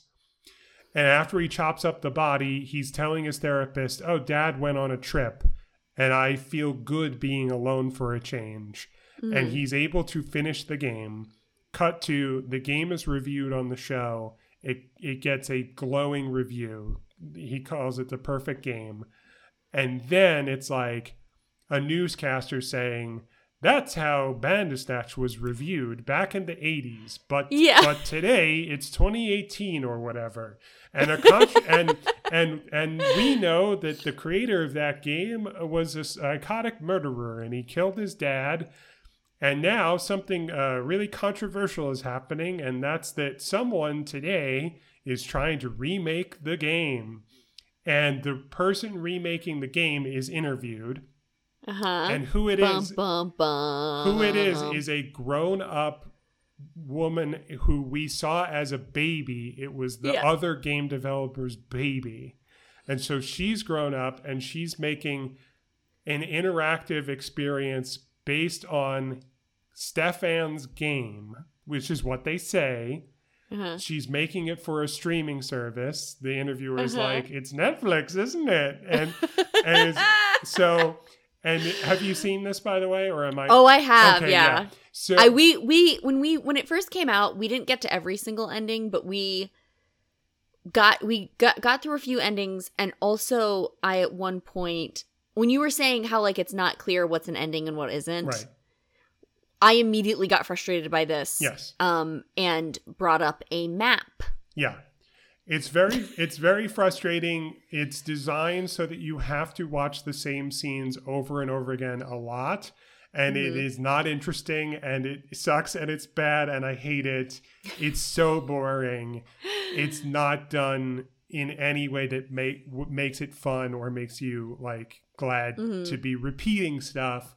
So anyway, the history repeats itself ending is what you know in between title card credits this woman is designing this game for Netflix and then before it's over you have the choice to make for her throw tea over computer or destroy computer which is stupid those Yes. are two different versions of doing the same thing But- you have her destroy the computer and that's the ending and it's like oh she tried to adapt bandersnatch and now it's happening to her she's going insane history repeats itself but by the way here's something else that's really really stupid before she destroys the computer the game crashes on her and before the game crashes we see what it looks like and do you remember what it is no, I don't. it's the show That's right. Oh yes, yes, they, of course, yes. They say that she's a she is remaking the video game Bandersnatch. yes. And then what we see her doing is making the TV show about the guy who made the game. Those are very far from being the same thing. yes, they're very different. So they tried to have their cake and eat it too, and it makes it confusing and stupid. Yeah, and I think too it's like at that point the meta is just like thick frosting on an already sugary cake. hmm I mean, that's again, I'll use that phrase again. We get it. Yeah, right. so so here's here's what is supposed to make the show more engaging yes. is that as you replay scenes and you try different choices you will arrive at later scenes you've already seen but this time when you get a choice point there is a new choice.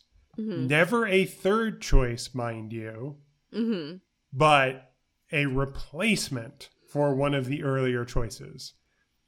So there is a way, not by design so that it has to happen this way, but so that it might happen, that when you arrive at the crucial turning point of Stefan yelling, Who's doing this to me? hmm One of the choices that you have is do you know what I'm going to say? No, I forget. Netflix. That's right. One of them is the Netflix logo. Uh huh. And you can start to communicate. It's as if, it's, it is as if you, the viewer, are communicating with him via his computer. Right. Yes. I am watching you on Netflix. Netflix is an entertainment streaming service in the 21st century. Um, so he goes to his therapist's office, explains his delusion, the therapist says that doesn't make any sense. If you were a character in a form of entertainment, why would you do something so boring? Would- And Will's like, why indeed? Exactly. Yeah, which is a which is a really really risky thing to write into your show, and I don't think it's a risk that pays off. But then her question becomes if this were entertainment, wouldn't you as the viewer want to see some more action? And then the cho- and then you have a choice, and the choices are between yes and fuck yeah. Yeah. Uh, and then whatever you choose, a, f- a fight scene starts between the two Yes. of them, and then inexplicably, like this should be the end of the road, but then inexplicably, there's another branching path within this branching path Uh-huh. that gives you two different endings.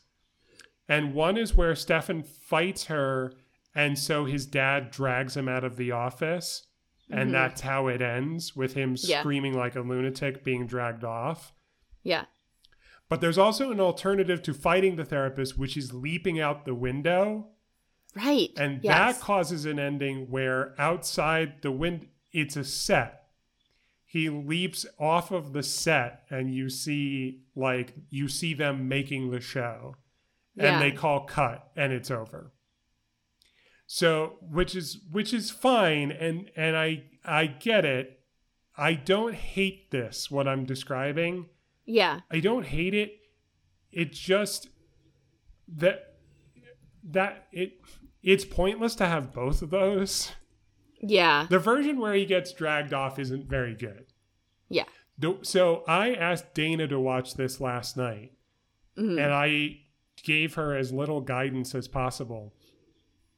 And something that happened uh, that I observed that happened in Dana's, I'll call it a playthrough, Uh-huh. of Bandersnatch is that she arrived pretty quickly and easily at this moment where it gets so meta that you're talking about Netflix Yeah. and then it becomes a farce basically like this is the version of it that is farcical and this happens so early on that once it concluded and Dana had to rewind to a previous choice hmm it gives you the option to go to like every previous choice.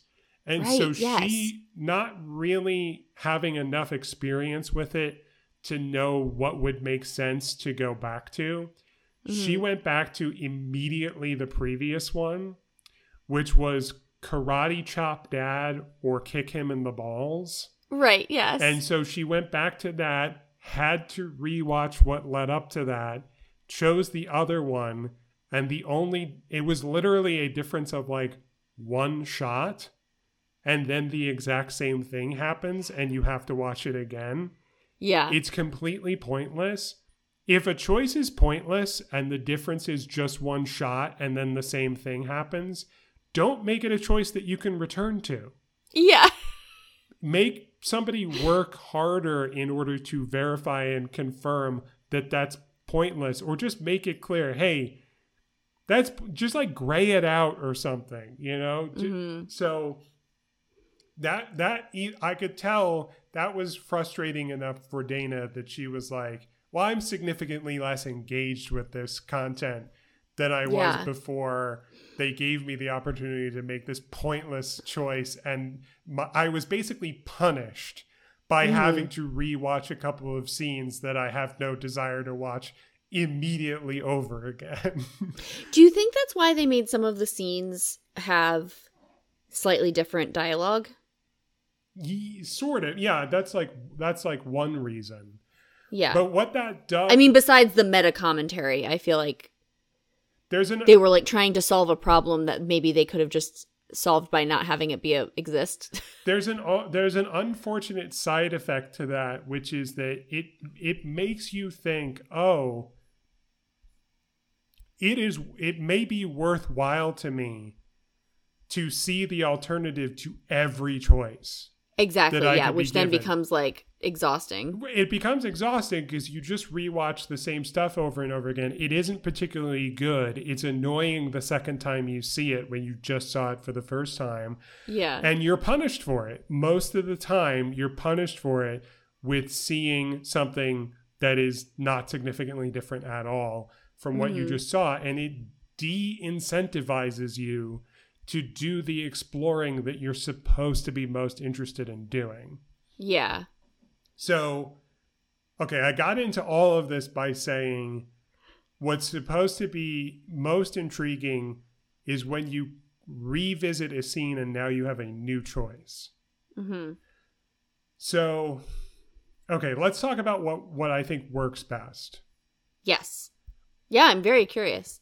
There there are two things that I think work best for me, and one is when you go down this path to just follow Colin because you see him on the street hmm and he takes you back to his place and he introduces you to his partner and his baby and then you do a drug trip and the and the drug trip scene is probably the best scene in the whole thing yeah. and it's just Stefan quietly having an LSD trip and things in the room you know getting swirly Yeah, as it does, as it's wont to do. And while this is going on, Colin is having his own trip, and Colin is experienced in this, and he's doing this to educate you in what's going on.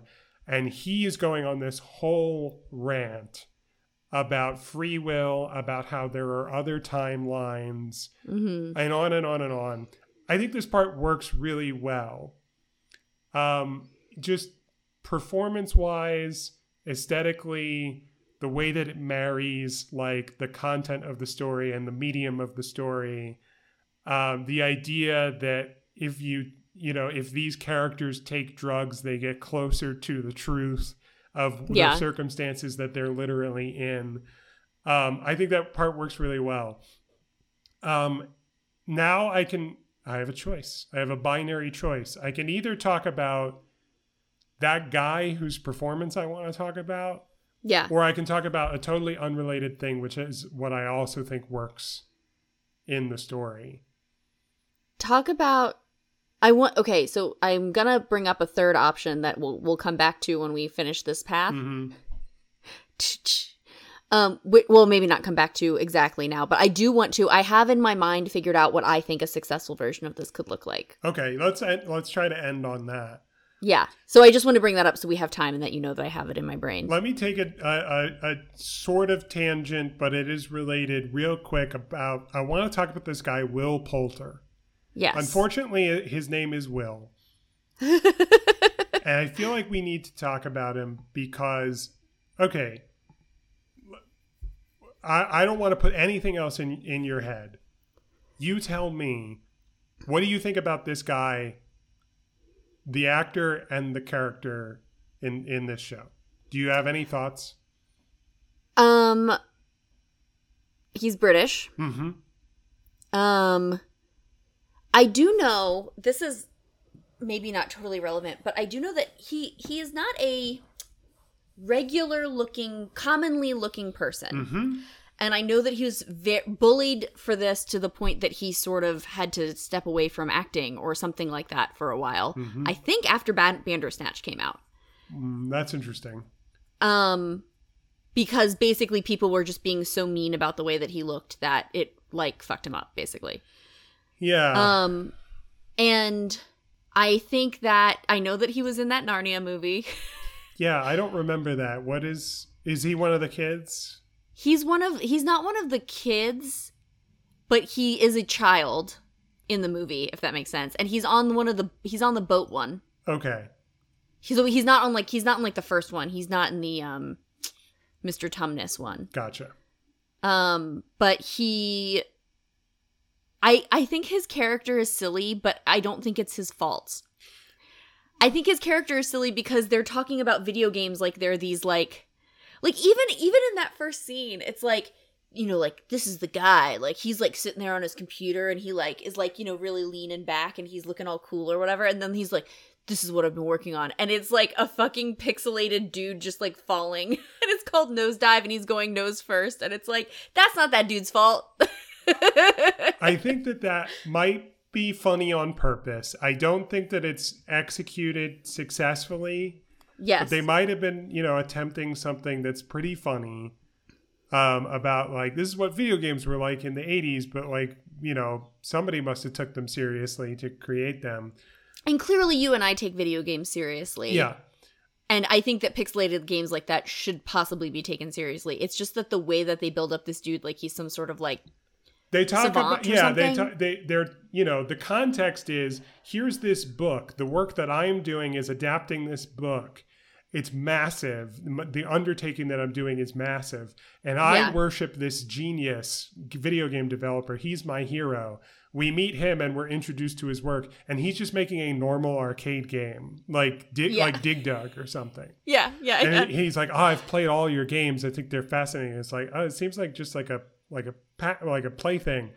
yeah. Um, so uh, okay, the re- the reason why I think we have to reckon with this is because I think that there's this like perfect storm of weird character as written plus actor and what he looks like and his voice and his performance yes.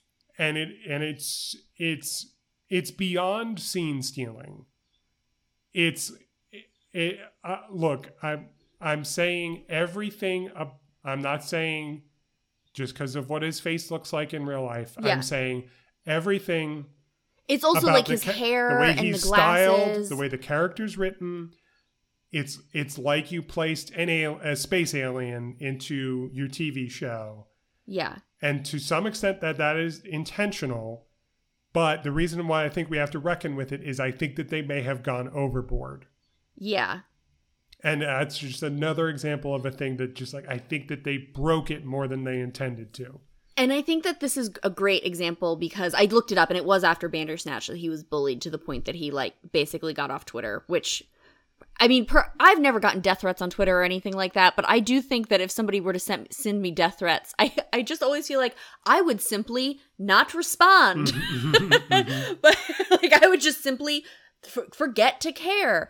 Um but I think that it's worth mentioning because he looks significantly less styled in Midsommar to the point that I did not realize that was the same person right until you brought it up just now. so i had to look him up to be like i know i know this guy but i don't know what from i figured out it was Midsommar and then um i I I should feel a little bit bad talking about him in this way, knowing what I now know, what you've told me about the bullying and the dis- yeah. but I also I can't feel too bad for him because a, apparent what I also learned from looking up his IMDb and I googled this to verify because I you know you see something that's supposed to be in the future and, on IMDb and it's like oh it could you know it, it may be something that's never going to happen maybe it's a Mhm. rumor that's a, I googled it I looked at news stories it seems like it's real it seems like this guy Will Poulter was appar- was apparently cast as Adam Warlock in Guardians of the Galaxy Volume 3, Yes, I saw that just now. Yeah. which I few people probably remember this to the extent that I do, but there's like a big tease at the end of Guardians of the Galaxy Volume 2 that this like this guy Adam is is going to come around next time. And so I feel like that part is like a big deal. yeah. So He's still acting, I guess is my point. He's definitely still getting work. It's not like Bandersnatch ruined him or anything. this is a, this is a this is a type of actor who has to be used very specifically. Yeah. And Bandersnatch is using him in that way, but dials it up so far past 11 that sometimes it's working for me and sometimes it's like this is a huge distraction. Mm-hmm. When it works best is there's this moment in the drug trip scene Uh-huh. where one of the trippy images that you see because Stefan is seeing it is uh, Colin takes off his glasses and he's and he's sort of grabbing Stefan and he's like I you know come with me I'm g- come with me I'm gonna make you know you'll see you'll you'll, you'll see what I mean come and it's very intense and he's taking his glasses off and as long as he has his glasses off it looks like he doesn't have any eyelids and you just Yeah, see yeah. like too much of his eyeball and when you see this creepy effect it's like oh it's great that it's this actor doing this because it's so disturbing looking Yeah. um, that's like probably my fa- like visually and aesthetically my favorite part of the whole thing. Here's the other thing that works, and it works on like a story level and like a mechanical level. hmm Is that there's this thing that you may probably return to, which is Stefan waking up in the middle of the night and stealing his sleeping father's keys to enter a locked room where there is a safe and there is a password to open the safe. Mm-hmm. And you will get two choices of what to enter for the password. But if you return to that scene later, having done other stuff, you will get new choices. Yes. If this to me should have more of the focus. hmm This should be the crux of the thing is that you keep, you know, no matter what you do, no matter what path you go down, you keep coming to this scene that might be a dream sequence. hmm And every time you come back to it, you come back with new information that has unlocked a new password. Yeah. And the version of this that I think works best is the one where you, with your agency as the viewer, focus on this as much as possible. Yeah. And it gets you to an ending which I think is way more interesting than the ending that they really legitimize with the whole interspersed credits thing. And whether so it's sort of a question open question in my mind whether they to what extent they did this successfully. I think it's sort of a failure because it seems secondary to a path where this whole thing is irrelevant. Yeah. Um, and if that were more in the spotlight, I I think oh I would think oh I am being more rewarded than I am punished hmm for repeating things for seeing scenes over again. It would feel like a second chance instead of like, oh shit, now I just have to watch this thing I already watched and I'm glazing over, but I have to pay attention, but how much? And if it felt like, oh, the goal is uh, there is a way to get into this safe with the right password, Yeah. um, that it, it that just holds a lot more intrigue. It just holds my interest a lot better hmm than other stuff that you the way that it's designed you're you're confronted with a bit more often and and a, and a bit more easily Yeah. i think the way uh, if if i can speculate on their intention as they did design it maybe they wanted the safe to be this you know you have to work hard to get to it Yeah. sort of you know you have to put in the effort that makes it more special hmm um wh- what i think it does in the way that they've designed the whole map you you referenced the map earlier Yeah. i think that the way that they designed the map it does not it gives too much weight to other things that i'm way less interested in Yeah. than the scene where he wakes up in the middle of the night and what's in the safe and how can he Mhm. open it. Um, I also think it's interesting if I've if I've taken a complete inventory of the ways that this can go. hmm There are two passwords that don't unlock the safe, hmm and there are two passwords that do. But each password that works leads to something different happening, Right. Yes. which is fun because it's Yeah. sort of like, well, that's not literally how it should go, Yeah. but it's like, oh, it's like you're bending reality. Yeah. with the power of these like different passwords which you had to unlock with you know different experiences okay i want to hear your version the conclusion that you've come to So, like, I think that, you know, I asked you this big question, which is that, like, do you think this is fundamentally flawed? mm-hmm. And you answered no. You don't think it's fundamentally flawed. yeah, yeah I, th- I in theory yes the idea of doing this is not fundamentally flawed this Yes. execution Is what's of the flawed. premise is fundamentally flawed So I'm I was this whole time I was trying to think, okay, what would and you also brought up the fact that like this is too meta, which I agree. Mhm. So I was like, okay, what would be the premise that would work for this medium? And you brought up too, which I think is was I had already thought of this, but you bringing it up is relevant. The idea that like solving a puzzle or like by a puzzle I mean like, you know, getting more opportunities to watch something with the password thing. Mhm. I think that, and the other thing I want to say before I reveal is that I think that writing these books is incredibly complicated. Mhm. Like, I think the fact that um, some of the sloppiness you pointed out, like you were see- shown a scene in a recap that you hadn't actually seen yet, right um, I don't think that that's total. I don't know what it was like behind closed doors, but that makes complete sense to me that something like that would slip through just because of how fucking complex these things are. hmm Um, and I, I, I don't want to say I forgive that so much as I just like, I under, I, Yeah. I'm sure that they looked through it a million times, and the fact that they didn't catch it, I think, speaks more to the medium than it does to their, um, close It's eyes. totally understandable. I don't think it's forgivable personally. yes. Um, I think that if you were to make another one of these and have it be like an Agatha Christie style mystery, hmm And the way that it would function in my mind would be a couple of things. The first would be that the decisions you were making wouldn't radically change the like path of the story, like the plot. It would change the information you got to receive. Right. Yes. It's like something that plays out perhaps in real time or close to it. And you have to choose who you talk to and where you go.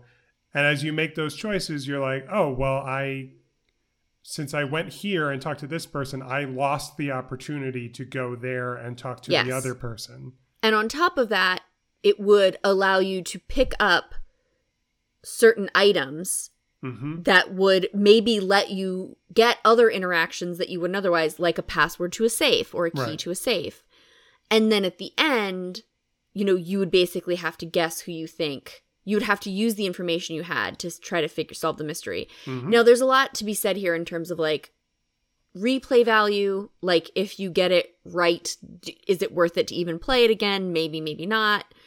Um, but I think that that would allow for there to be some of the complexity, but with still a single narrative plot that we're Yes. Even if we're sort of going up and down it or around different parts of it. Yeah.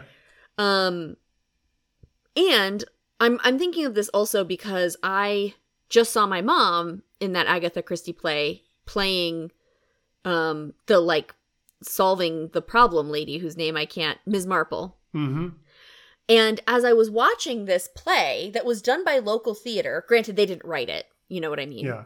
But you know somebody else wrote the play. But as i was watching this local theater play i was literally sitting there like oh okay this is solvable. Hmm and i'm experiencing this and i'm going to get my own chance to solve it. Hmm and i felt that way too. Have you watched the after party yet? No. so the after party too i did not take the time to investigate it closely because i just didn't i don't i'm not 15 years old with all the time in the world but which is not not knocking anybody older. I just mean that at that time in my life i would have been all in hmm on figuring it out. But i remember watching it and thinking oh this is very solvable. Hmm and so I feel like having that agency where you get to sort of decide what information you're going to focus on right. while also not having to do the full work of like a video game where you have to like necessarily click on each piece of dialogue that you're interacting with hmm and you might be able to get some really great actors and actresses. Um because I think too, I think mysteries are very difficult to write. I don't want to downplay that. But I think the fact that my mom's local theater group, like d- local theater, was able to successfully pull off a mystery shows that it can be done without needing like a Meryl Streep to Mhm. convince me of it if the writing's good enough. And we Mhm. already know that we have people in the world who can do writing like this. Mm-hmm. Right. No, I think yeah, your idea is a great one. You make really good points. Hire hope- me, Netflix. Well, I was going to say I hope Kenneth Branagh is listening. this is your next uh, Hercule Poirot uh, project served up a, a silver platter. Um, you said the words replay value uh, a few moments ago. yes. And that reminded me that I haven't made it clear. One of the mechanical, functional, horrible failures of Bandersnatch is that because you have to rewatch stuff that you have no desire to rewatch, hmm problematically, all you want to do is fast forward. Yes. And it's basically impossible Yes. fast forward in a, a scene of Bandersnatch. You can go 10 seconds ahead at a time, Mhm. and sometimes you can't even do that.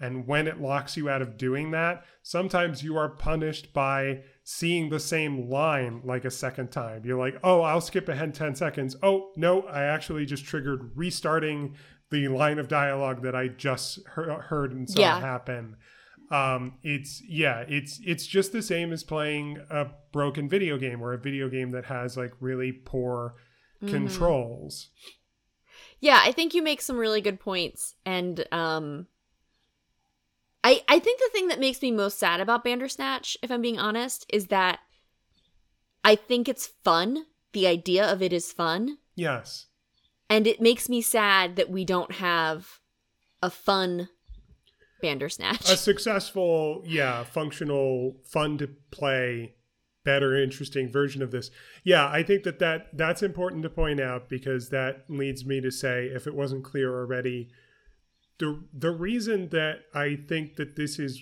worth talking about hmm is because I do want this to be good. And Yeah. I, I am I'm interested I'm not so interested in everything that I think is a failure or is bad.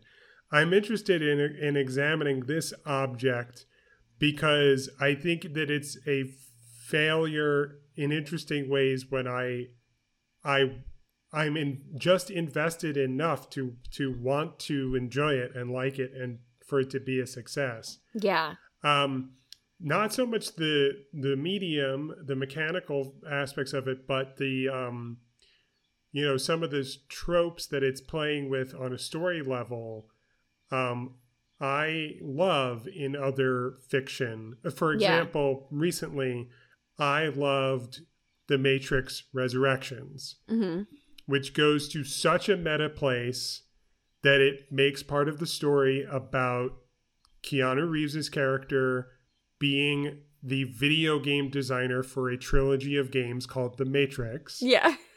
Uh, and uh, not only that, but there's this trope that I haven't so firmly put my finger on it that I can describe it in a succinct way hmm but the the long-winded version is there's this trope in fiction uh, especially tv and sometimes movies where um, the the characters have a vague inkling that like we've met before or we've done this before or this seems eerily familiar hmm and they don't know why but we know why? Dramatic irony, yeah but this like but This in this very specific specific context, yeah. example yeah of of dramatic irony where it's like oh it's it's you know there's there's some usually like a sci-fi fantasy reason why they're like they're living like a second life and it's Yeah. like they're encountering one another again but they don't have memories of the life where they've met before but we've seen it happen yeah. this happens with Neo and Trinity in the Matrix Resurrections. I go I go apeshit for for for that trope in fiction. I'm just Yeah. oh, it's so like it's it's so energetically charged that like I know their history, but they don't, but they feel it like the, on a subconscious level. Like Yeah. they feel like they know something's going on. They don't know Like what. um Eternal Sunshine. Yes, yes, yeah. mhm, Yeah. Absolutely that too. Um and they uh yeah, they they dabble in that in Bandersnatch and um yeah, I should be a, a sucker for it, but for for a number of reasons it doesn't doesn't quite work because it's um Doesn't land. it's just so annoying. yeah. Um all right, there's a lot that we haven't talked about, but is there anything important that we've left sitting on the table and we haven't picked up? I mean, I think the only other thing that's, I guess, sort of worth mentioning is I feel like, um, I don't think that Bandersnatch does this too much, but I think the concept that somebody is mentally ill, so they murdered somebody, Mm, is like, you get into some weird territory there. yeah. And I think that, like, you know, somebody was possessed by a demon, so they murder somebody is like maybe a better choice. But Mhm. you know, it's, you know, we talk about, you know, like I just said, I just mentioned a murder mystery. Like, I think that murder mysteries are sort of inherently flawed a lot of the time. Mm. Um, I think that they make a game out of something that, um, is like deeply, f- like, fucked up. And we just yeah. sort of pretend that that part's not fucked up. Have you Because- watched um have you watched Twin Peaks? No, Kenny has. Yeah. I know it's about a murder. Yeah, so this is I look, I I probably would would not have arrived at this conclusion without the help of a very annoying person on YouTube who has made videos that are hours and hours long Yeah. saying like oh no i literally have come to the correct interpretation of twin peaks and here it is and um that in a certain way that's like insufferable but on, a, Yeah. on another level he makes enough good points that i was interested enough to watch it and and some of what he said stuck with me and with his help yeah i've come to the conclusion that like the problem that you just laid out with murder mysteries is Yeah. the very thing that is like the reason for Twin Peaks' existence. That that's that's what it's trying to reckon with. Mm-hmm. Is think of how devastating it would be to a whole community of people if a young person was actually murdered. Yeah. But on top of that, don't we as an audience want the entertainment of watching a detective solve that case? Yeah. And it's sort of doing both things at once and making this unique art object out of the the contradictions but also the blending of those two modes Mm-hmm. and that's sort of you know one I, I think in my mind one of the the better ways that art can reflect life is that like oh it, you know it, yeah there's a there's a bunch of contradictions and there's a bunch of like compartmentalization that you need to do to to go on living and it's it's yeah it's all those things it's like really horrible and tragic but it's also like you know the the very next moment there's like this farce of a thing Yeah, Uh, and I think I think part of the reason I brought it up too, especially with like um like also bringing up like them using murder mis like not murder them using mental illness to justify a murder in these in in is that I think it's sort of lazy at this point. mm-hmm. Like I feel like Right. if you want to talk about what it means to be obsessive or what it means to be so in your head about something that you can't break out of it, like I think that that's a like a more interesting thing than to be like he would do anything including murder. Mhm. and it's like I don't like when you were talking about like this is like the laziest thing you could write about. I feel like that's like part of that too where I'm just like I don't know. I mean it's also like I don't know. I guess everybody has to has to interact with something for the first time, but as somebody who's not I want to say full on a media person. You know what I mean? Like I'm not watching films for my job and TV for my job. I feel like I I can ask a little bit more reasonably. Mm-hmm. Yeah, there's definitely a been there, done that sort of uh, uh, feeling to yeah the type of story that you're talking about. The aspect of this story, which is yeah, we're gonna watch this uh, slow un- uh, unraveling. It's you know he must have a mental illness, Mm-hmm. and so the only thing that that could culminate in is is he murders somebody and goes to goes to uh, an institution. Um, His video game is successful, but at what but cost? at what cost? Yeah, because he's yeah he's a, the uh, mad genius of an of an artist.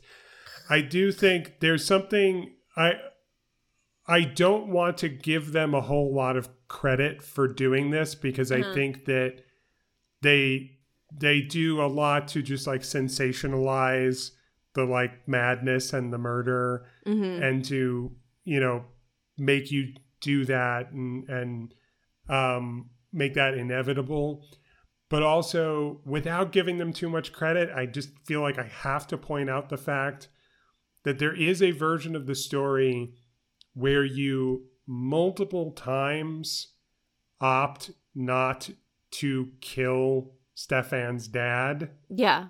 and only by doing that twice do you unlock the ending, which I think is best, which is the one where you get like the final password to the safe. Mm-hmm. Do you know what? eh, Do you know what that? You said you got like, you think you got all the endings. Do you know what ending I'm talking about? I don't remember off the top of my head. No. So, like, the biggest part of the story that we haven't talked about is that the um, Stefan's mom died yes. and she got on a train that derailed and she would have gotten on an earlier train if only a young Stefan a 5-year-old Stefan hadn't been obsessively looking for his toy rabbit Mm-hmm. which his father hid from him mm-hmm. so it's like they're both to blame for her Yeah. death and there's a a version of the story where you don't kill the dad you go back to waking up at night going into the locked room and the password i think the final possible password for the safe is toy and you get and the rabbit is in the safe and basically as if in a dream stefan is magically transported to being Yes. five again and he doesn't have to look for the rabbit because he has it Mm-hmm. which would make you think that he would save his mother's life Mm-hmm.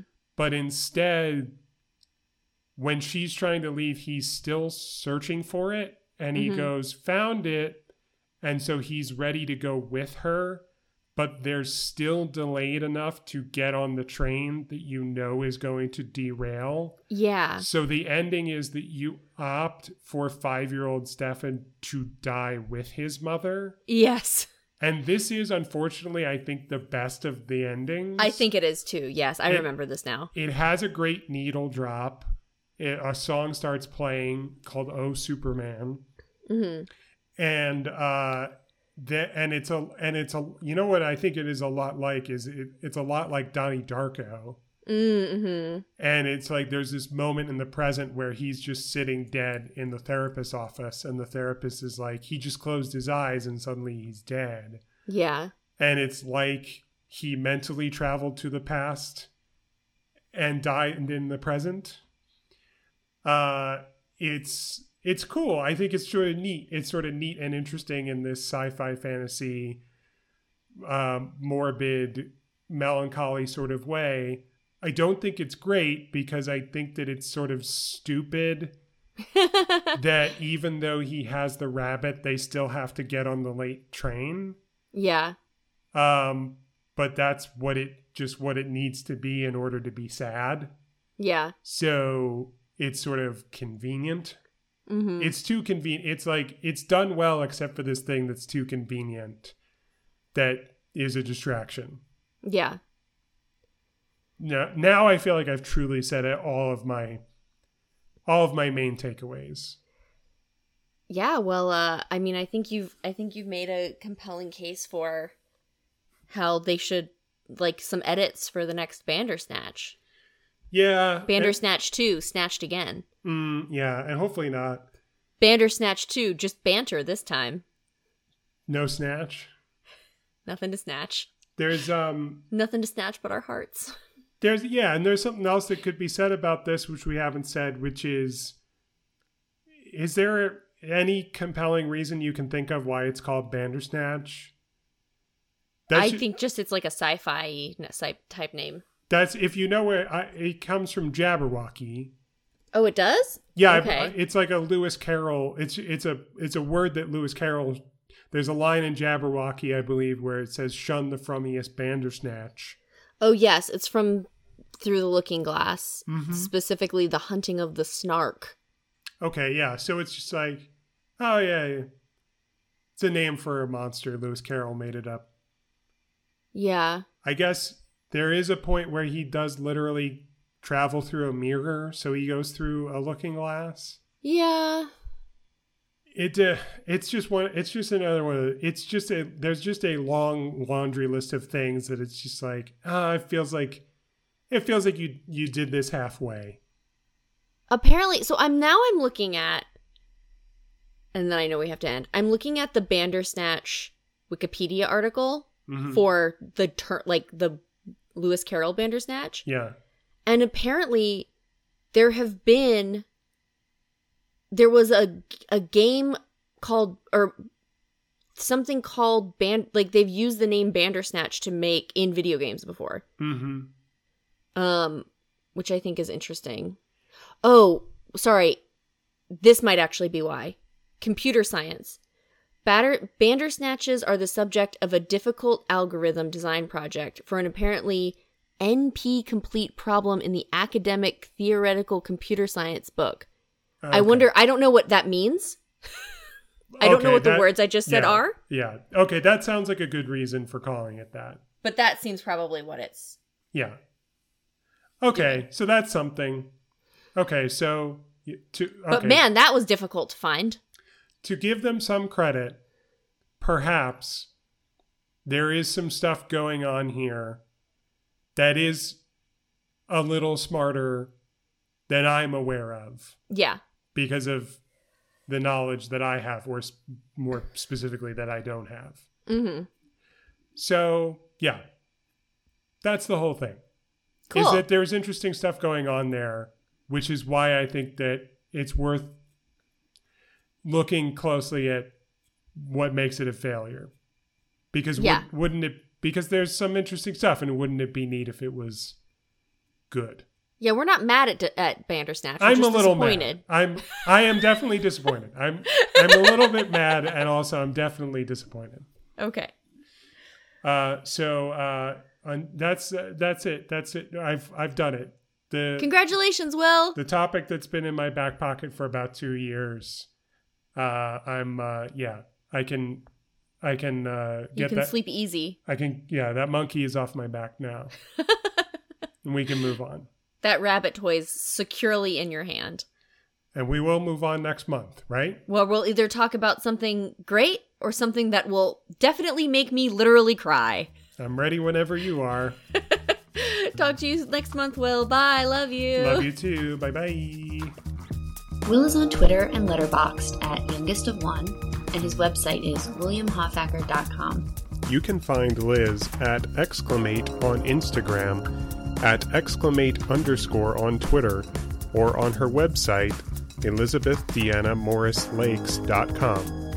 Our website is smugbuds.com, and the podcast is at smugbuds on Twitter and Instagram.